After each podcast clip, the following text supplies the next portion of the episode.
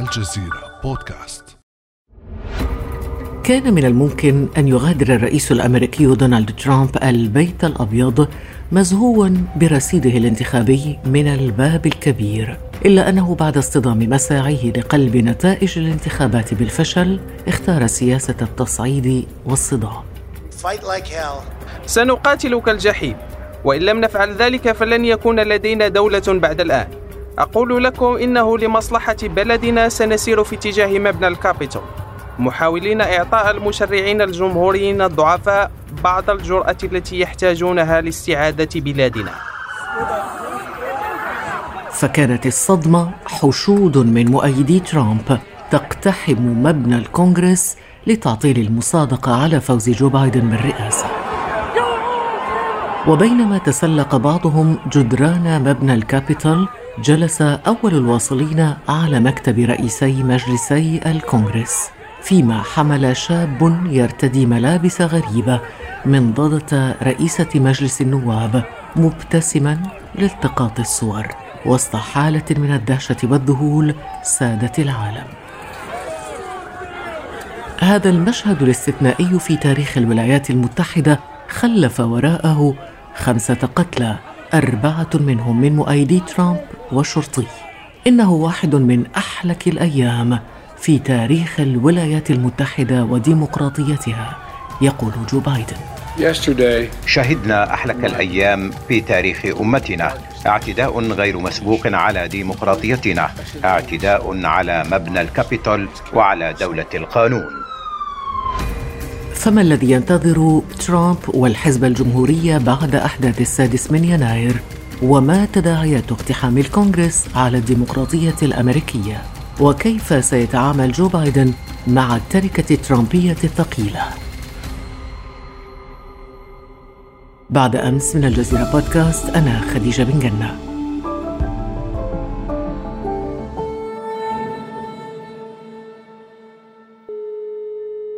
ينضم إلينا في حلقة اليوم من واشنطن الدكتور أسامة برشيد الباحث بالمركز العربي للأبحاث والدراسات. صباح الخير دكتور أسامة. صباح النور أستاذة خديجة. دكتور أسامة سنحاول في البداية أن نفهم المشهد الأمريكي المعقد. طبعا أشياء كثيرة تحدث دكتور تبعث على الدهشة والذهول والعالم كله يترقب ما الذي سيحدث بعد أحداث الكابيتول. سيقال ترامب سيستقيل سيعزل سيستمر حتى العشرين من يناير. هل يتحمل هو مسؤولية كل ما حدث؟ الغريب أنه دكتور أسامة الخوف من القادم يعني طال الآن حتى كما يقال الزر النووي وضرورة سحب الشفرة النووية السرية من ترامب. وكأنه الواحد يشعر بأنه يشاهد أمامه فيلم سينمائي من أفلام الرعب. هل كل هذا كان متوقعا؟ نعم كان متوقعا. وكان هناك الكثير من الحديث عما نراه اليوم. وضعت سيناريوهات كثيرة.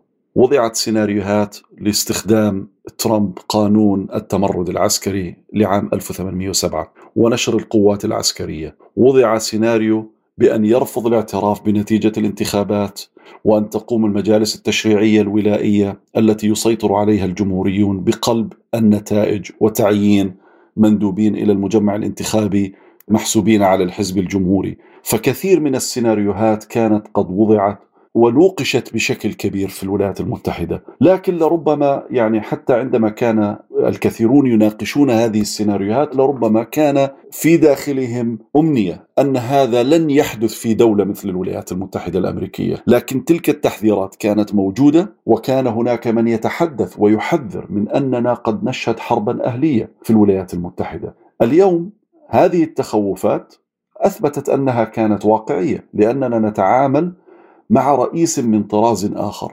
نتعامل مع شخص مصاب بأمراض نفسية حقيقية. هذا الكلام آه، ليس ادعاء وليس زعما. هناك الكثير من أطباء علم النفس من عائلة دونالد ترامب مثل ابنة أخيه ومثل أخته ممن تحدثوا عن أن ترامب لديه مشاكل نفسية مستعصية. ولعل واحدة من هذه المشاكل هي هذه النرجسية ورفض الهزيمة وأنه دائما منتصر وأنه دائما ينال ما يريده. هذه الصدمة كانت بالنسبة له صدمة كبيرة ان أن هذا الرجل الذي اعتاد على في برامجه التلفزيونية أن يطرد المرشح الخاسر فجأة يكون هو الخاسر وفجأة يكون امام أمام مستقبل قاتم.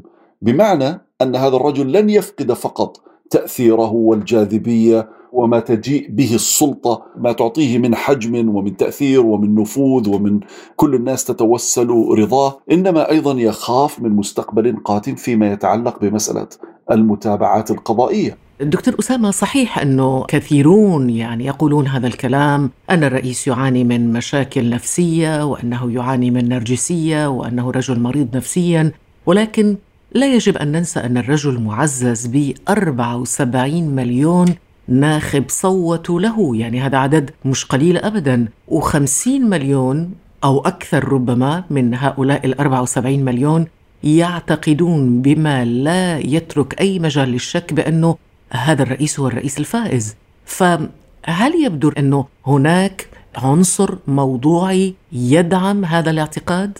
نعم هو لا شك أن لديه قناعة بأنه لم يهزم وبأن هذه مؤامرة من الدولة العميقة. وهو يقول هذا الكلام يعني هو لا يخفي هذا الكلام. طبعا إذا ما وضعنا ما تفضلت به في سياق ال 74 مليون هذا رقم مهول هذا أعلى من الرقم الذي فاز به باراك أوباما في 2008 68 ونصف مليون. وكان هذا الرقم في 2008 أعلى رقم في تاريخ الرئاسيات الأمريكية. فإذا نظرنا من هذه الزاوية ترامب يقول هؤلاء الناس أغلبهم صوتوا يوم الانتخابات. لكن أنا خسرت بأصوات الذين صوتوا في البريد. وهنا حصل التزوير حسب نظرية دونالد ترامب. لو أخذنا الأمور في سياق تجريدي نعم لربما كان عنده وجهة نظر أن من صوت حضورا ليس كمن صوتوا في البريد. لكن ما يضعف وجهة هذه النظر أنه هو الذي أشرف على كارثة تفشي وباء كورونا في الولايات المتحدة بسبب فشله في التعامل مع الجائحة، فإذا ترامب يعني وإن كان يقدم وجهة نظر لكن وجهة النظر هذه يتم دحضها بالمعطيات على أرض الواقع، فعندما يتكلم ترامب بهذه اللغة وحوله مجموعة من الذين يحرضونه على رفض النتائج ويقدم هذه المعلومات إلى ملايين وعشرات الملايين من الذين يؤمنون بنظريات المؤامرة، نحن اليوم في أمريكا عندنا حركة ضخمة اسمها حركة كيوانان، هذه الحركة تؤمن أن ترامب يواجه عبدة شيطان ومعتدين جنسيا على الأطفال في الحكومة الأمريكية أنه في معركة وأن هناك شخص يرمز لنفسه بكيو هو الذي يعطيهم هذه المعلومات وأن هذا الشخص في داخل الحكومة الأمريكية في منصب مرموق يحظى بتصريح أمني عال ومطلع على معلومات كثيرة، نحن نتحدث عن الملايين ممن يؤمن بنظرية المؤامرة هذه، بالإضافة إلى عشرات ملايين آخرين من العنصريين البيض طيب هؤلاء العنصريون البيض آه الذين يؤيدون ترامب والذين زحف منهم كثيرون إلى الكونغرس واقتحموا مبنى الكابيتول وكسروا ونهبوا وهددوا من هم هؤلاء دكتور أسامة؟ هم لا شك أن فيهم مجموعات وميليشيات متطرفة، لكن أيضا غالبهم ليسوا من ميليشيات وليسوا أعضاء في جماعات متطرفة مثل البراود بويز إنما هم مواطنون عاديون ناس لم يكونوا ليفكروا بفعل ما فعلوه لولا أنه قد أعطوا هذه المعلومات. أنا نزلت في يوم المظاهرات إلى واشنطن وكنت أصور من هناك مباشرة. أنا كنت أشاهد الشعب الأمريكي بمجمله هناك، كنت أشاهد مواطنين عاديين. لكنهم مؤمنون أن هذه الانتخابات سرقت منهم وأن سبب سرقة هذه البلد منهم هو أن هناك من يريد أن يسرق الولايات المتحدة منهم بأن يستبدلهم كشعب أو يجعلهم أقلية كشعب. ترامب ضرب على وتر حساس عند الأمريكيين خصوصا الأمريكيين البيض، ضرب على وتر تراجع أعدادهم مقارنة بالمهاجرين، فترامب ضرب على هذا الوتر، وهذا الوتر ضرب على وتر آخر. أنني أفقد بلدي. فهؤلاء المواطنون العاديون أصبحوا عنصريين ليس لأنهم عنصريون كالميليشيات وكالجماعات المتطرفة إنما لأنه بدأ يخاف على كينونته. وهذا ما نجح فيه دونالد ترامب واستطاع بهذا أن يبني هذه القاعدة الضخمة. دكتور أسامة كان هو يشجعهم ويحفزهم بدليل أنه خاطبهم بشكل مباشر لل Proud Boys مثلا وقال لهم أنا أحبكم أنتم مميزون هل كان في مثل هذا الكلام تحريض مباشر لهذه الجماعات لاقتحام الكونغرس وهذا ما يحمله قانونيا وسياسيا المسؤولية المباشرة عما حدث؟ نعم إذا نحن عدنا إلى المناظرات الرئاسية التي جرت في سبتمبر وأكتوبر عندما سئل عن هذا الأمر وقال يعني خطابه كان Proud Boys stand back and stand by تراجعوا وكونوا على أهبة الاستعداد. عندما آه، خاطب الحشد المجتمع يوم الأربعاء الماضي في واشنطن هو الذي قال لهم ازحفوا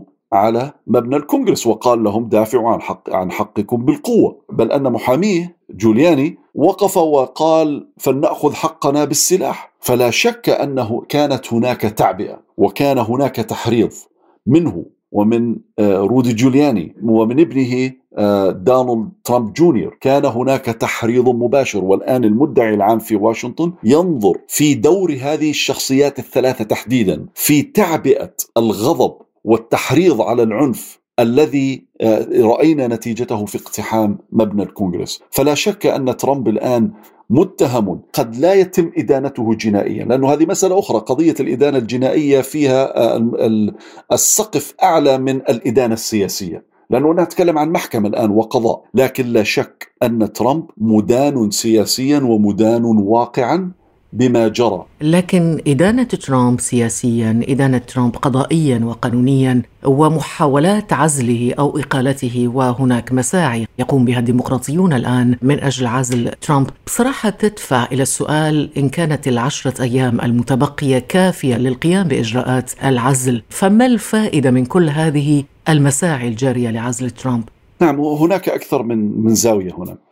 الديمقراطيون من ناحية يريدون من عزله ونتكلم الآن عن الإمبيتشمنت يريدون من عزله بمجلس النواب أن يكون هناك سابقة تاريخية، هذا سيكون أول رئيس يعزل مرتين، بمعنى هذه رسالة قوية جدا حول هذا الرئيس وشخصيته وإرثه الرئاسي. الآن هم يعلمون أن العزل قد يمر بسرعة في مجلس النواب، على أساس أنه حرض على التمرد والفتنة. في مجلس الشيوخ ستكون القضية أصعب ليس فقط بسبب انقسام الجمهوريين إنما أيضا لأنه حتى العشرين ستكون هناك أغلبية جمهورية وميتش ماكونل قال أنه لا يوجد لدينا إلا جلسة واحدة ممكن أن ننظر فيها في قضية العزل هي يوم 19 يعني إقالته يوم 19 أي قبل يوم من تولي بايدن. هذا يتطلب موافقة المئة عضو. يعني لو قال عضو جمهوري واحد لا أوافق لا يمكن أن يناقشوا قرار إقالة ترامب. فإذا هنا قد تمتد إجراءات الإقالة والنظر في الإقالة في مجلس الشيوخ إلى ما بعد رئاسة بايدن. وهنا البعد الثالث أنه من ينظر إلى هذه يقول لربما كان من الأفضل أن تمتد ثم حتى وإن لم نستطع إقالته لأنه بحاجة إلى تصويت الثلثين من أعضاء مجلس الشيوخ فإننا على الأقل نقوم بمنعه من الترشح مرة أخرى للانتخابات. Disqualifying him بمعنى نزع الأهلية عنه من الترشح مرة أخرى. إذا الهدف هو القضاء على مستقبله السياسي. هناك من يريد ذلك نعم لكن ليس الكل موافق على ذلك.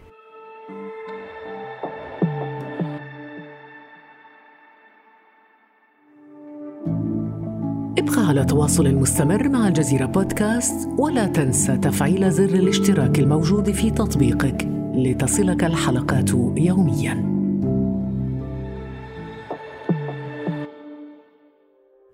بالفعل كما ذكرت دكتور أسامة بعد هذه الأحداث أصبح ترامب يواجه دعوات لتنحيته بموازاة استقالات في فريق ترامب أيضا وحذرت رئيسة مجلس النواب الأمريكي نانسي بيلوسي نائب الرئيس مايك بنس والحكومة من أنه إذا لم تتم تنحية ترامب بموجب التعديل 25 من الدستور فإن الكونغرس مستعد لإطلاق آلية لعزل ترامب من خلال محاكمته برلمانياً هل تعتقد دكتور أسامة برشيد أن بنس سيفعل هذه الآلية الدستورية؟ هو فيما يبدو الآن أنه متردد في ذلك بل أنه قال بأنه لن يفعل ذلك حتى يتم ذلك أيضا ليس قضية سهلة لأنه بنس بحاجة إلى موافقة أغلبية أعضاء الإدارة. بمعنى عندنا 15 وزارة وسبع وكالات تنفيذية. هو بحاجة إلى موافقة الأغلبية. وهناك عدد منهم من يقول أننا لا ينبغي أن نفعل ذلك وهناك منهم من يقول أننا ينبغي أن نفعل ذلك وهو نفسه متردد ويبدو أنه يميل إلى عدم فعل ذلك. فلا أظن أننا سنشهد تفعيل التعديل الخامس والعشرين من الدستور الأمريكي لأنه لن يتوقف عند قرارهم أيضا. حتى لو افترضنا غالبية في الإدارة أو من وزراء الإدارة ورؤساء الوكالات التنفيذية السبعة فيها وافقوا فإننا سيكون بحاجة إلى موافقة الكونغرس بمجلسيه بالثلثين. على ما فعله. بمعنى آخر المسألة صعبة جدا في ظل آه، يعني أننا نتحدث عن أيام قليلة بقيت في رئاسة الرجل ومعارضة بعض الجمهوريين للسير في هذا الاتجاه على أساس أنه لم يبقى له الكثير في الحكم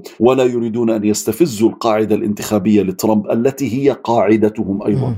فيريدون أن ينهوا هذه بطريقة سلمية دون إثارة المزيد من الإشكالات والغضب داخل القاعدة الجمهورية. إذا السؤال المنطقي هل سينجو أيضا هذه المرة من إجراءات العزل؟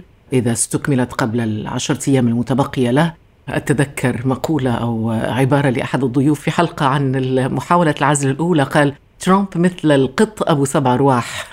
فهل سيكون فعلا قط أبو سبع أرواح وينجو هذه المرة؟ يعني في الغالب سينجو من الإقالة سيتم العزل ال impeachment لكن الريموفال للإقالة من مجلس الشيوخ في الغالب لن تحدث بمعنى أنه في الغالب سيكمل مدته الرئاسية.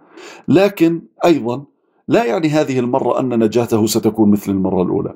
هذه المرة سينجو وهو معزول سيكون لوحده وهو لوحده الآن لدرجة أنه الرئيس لم يكن هو صاحب القرار بنشر قوات الحرس الوطني. كان مايك بنس نائب الرئيس هو الذي كلم وزارة الدفاع مع أن مايك بنس لا يملك الصلاحية الدستورية ولا السلطة الدستورية. هذا يعطينا دليلا أن هذا الرجل اليوم يعيش معزولا مرفوضا مذموما داخل إدارته. فضلا عن الذين يستقيلون هناك من يبتعدون عنه ويساهمون في حصاره بحيث لا يسبب المزيد من الأذى قبل نهاية فترته الدستورية في العشرين من هذا الشهر. ونحن نتحدث دكتور أسامة عن مستقبل ترامب السياسي بعد أحداث السادس من يناير. يرى البعض أنه ترامب أهدى للديمقراطيين ولاية رئاسية ثانية. رب ضارة نافعة ربما أو مصائب قوم عند قوم فوائد بالنسبة للديمقراطيين؟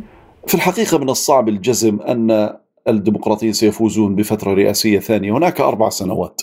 أربع سنوات دهر في السياسة. فكثير من المعطيات كثير من الأمور ستتغير. ما كان قبل أسابيع.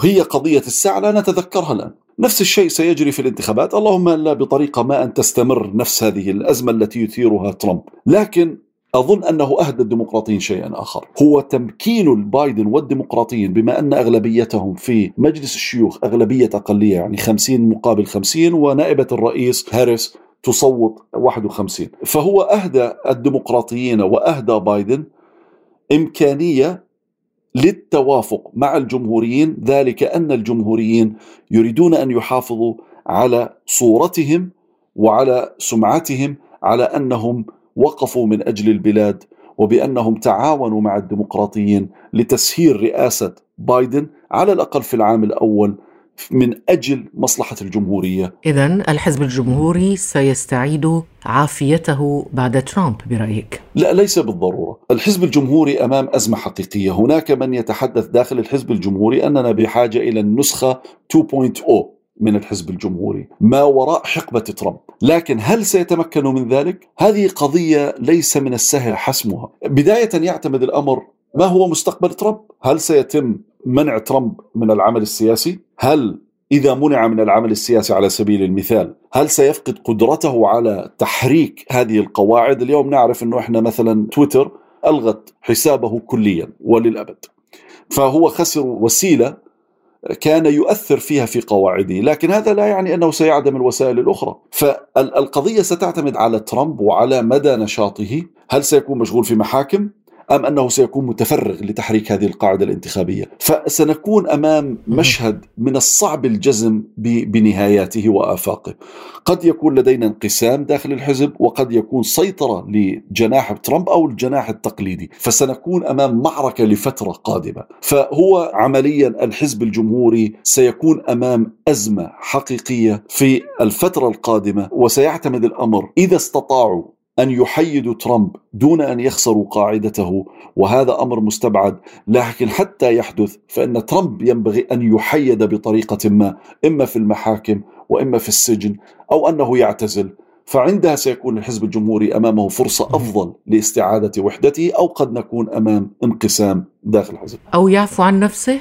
هو هناك حديث عن أنه يريد أن يعفو عن نفسه. النص الدستوري يعطي الرئيس صلاحية مطلقة في العفو لكنها لا تقول أنها تشمل الرئيس يعني تشمل ذاته وأيضا لا تقول أنها لا تشمله. القيد الوحيد الموضوع على سلطة الرئيس في العفو دستوريا هي فيما يتعلق بمسألة العزل والإقالة في الكونغرس. طبعا لا يوجد أيضا سابقة أن رئيسا عفى عن نفسه والأصل أنه لا يعفو عن نفسه. لا يوجد عندنا سابقة عندنا رأي لوزارة العدل في عام 74 عندما كان الكونغرس ينظر في إقالة نيكسون كان عندنا رأي أن الرئيس لا يستطيع أن يعفو عن نفسه. هذا رأي رأي قانوني ولكنه ليس رأيا دستوريا وليس فقها دستوريا. الذي سيحكم في هذه المسألة هي المحكمة العليا. لكن هو يقول بأنه سيعفو عن نفسه فإن عفى عن نفسه سنكون أمام أزمة دستورية. لأنها ستذهب إلى المحكمة العليا. هل سيكون هناك انقسام إيديولوجي وعلى أساس حزبي أم أنها ستكون قضية تدرس نصيا في نص الدستور لكن النص الدستوري يعطي الرئيس صلاحيات واسعة حتى العفو عن جرائم لم تكتشف بعد لكنها ارتكبت. يعني لو جاء عفى عن رودي جولياني بشكل عام فإنه لا يمكن محاسبة رودي جولياني على جريمة تكتشف غدا قد ارتكبت ودخلت في العفو. الآن أين ستكون المشكلة بالنسبة لترامب؟ لنفرض أنه عفى عن نفسه ولنفرض أن المحكمة العليا وافقت أن هذا أمر سليم دستوريا. العفو لا يشمل القضايا الولائية يشمل القضايا الفيدرالية. لكن هناك الآن ولاية جورجيا تنظر في ما فعل في اتصاله مع السكرتير العام للولاية ومحاولة الضغط عليه لتزوير النتائج وإيجاد أصوات إضافية له. وهناك ما فعله بالتحريض على اقتحام الكونغرس والمدعي العام في واشنطن دي سي ينظر في هذه المسألة. هناك قضايا منظورة في مالية عليه والضرائب ومخالفة لقانون الانتخابات عندما دفع للمومس أموالا عبر محاميه. فهذه القضايا ولائية وهذه لا يشملها العفو تحدثنا دكتور أسامة عن تداعيات كل ما يحدث على الحزب الجمهوري لكن ماذا عن تداعيات ما يحدث على جو بايدن وأيضا على الديمقراطية الأمريكية؟ لأنه غريب جدا أن يحدث هذا في واحدة من أكبر الديمقراطيات في العالم بدليل أنه منصات التواصل الاجتماعي التهبت واشتعلت حتى بالسخرية. يعني كل هذا يدعو إلى التساؤل إن كانت الديمقراطية الأمريكية اليوم مهددة في وجودها. لا أريد أن أقول أنها مهددة في وجودها لكن لا شك أنها تعرضت لهزة عنيفة جدا. والولايات المتحدة كما تفضلت أصبحت اليوم محل سخرية العالم الذي جرعته من ذات الكأس. عندما تتحدث عن الديمقراطية في دولة مثل تركيا فتركيا اليوم ترد لها الصعصعين فلا شك انها تعرضت إلى هزة عنيفة. لكن الأخطر من مقاربة العالم إلى ما جرى في الولايات المتحدة هو الهزة العنيفة التي جرت في الوعي الأمريكي. هذه لأول مرة يقتحم الكونغرس الأمريكي منذ عام 1814 عندما اقتحمه جيش غاز هو الجيش البريطاني. هذه المرة الذي اقتحم الكونغرس هم مواطنون أمريكيون. هذه ستكون لها ما بعدها من تبعات. هذه سابقة. قد يلحقها أحداث أخرى. أن تم إسقاط رمزية ومقدس في الولايات المتحدة. هذا ما يسمى بيت الناس الكونغرس. هذا هو ركن الديمقراطية الأمريكية. فلا شك أنها تعرضت لهزة عنيفة. هل هي هزة ستقود إلى انهيار النموذج الديمقراطي الأمريكي. أظن أننا بعيدون عن ذلك. ليس مستحيلا لكن لن يكون في وقت قريب ونحن بعيدون عن ذلك بسبب أنه في المحصلة القيم والأعراف والتقاليد والمؤسساتية الأمريكية لعبت دورها واستطاعت أن تكبح جماح هذا الغضب لكن لا يقلل من خطورته ولا يقلل من تداعيات المستقبلية لهذا الفعل. اللهم أن تنجح. الولايات المتحدة في إطلاق آه، من ناحية مشروع مصالحة وطني ومن ناحية ثانية مشروع إصلاح دستوري لأنه أحد الأسباب الرئيسية لهذا الخلل الذي نعايشه اليوم ونعاينه أن هناك خللا في بنود الدستور وكيف يضمن آه، عدم تغول شخصية مثل دونالد ترامب إذا حكم حزبه وحكم سلطتين أو ثلاثة من الثلاثة كيف يمكن ضبط ذلك التغول؟ هذا الدستور غير قادر على التعامل مع هذه التحديات. فستكون أمريكا أمام معضلة صعبة وبايدن سيكون أمام رئاسة صعبة. يكفيه أنه سيرث وباء متفشيا وفشل في التصدي له حتى في توزيع اللقاحات، فيكفيه هذا هذا التحدي لوحده، دعي عنك التحدي الاقتصادي والسمعة العالمية، كيف ستتحدث أمريكا إلى الصين اليوم عن حقوق الإنسان وعن الديمقراطية؟ كيف ستتحدث إلى روسيا عن أن تكون هناك انتخابات نزيهة وشفافة؟ وكيف ستتحدث إلى بعض الأنظمة العربية الدكتاتورية عن احترام حقوق مواطنيهم وشعوبهم؟ كل هذه الأمور أمريكا ستجد نفسها في مرحلة صعبة. هل هي قادرة على تجاوزها والإصلاح الذاتي؟ تاريخ أمريكي فيه الكثير من هذه المحطات الصعبة مثل حركة الحقوق المدنية أو حتى حرب أهلية. واستطاعت أن تتجاوزها لكن نحن بحاجة إلى قيادة تاريخية. هل هي موجودة؟ هذا ما ستجيب عنه السنوات القادمة. نعم هذا إذا ما ستجيب عنه السنوات القادمة مع إدارة جو بايدن. شكرا جزيلا لك دكتور أسامة برشيد الباحث بالمركز العربي للأبحاث والدراسات. شكرا لك. العفو شكرا. كان هذا بعد أمس.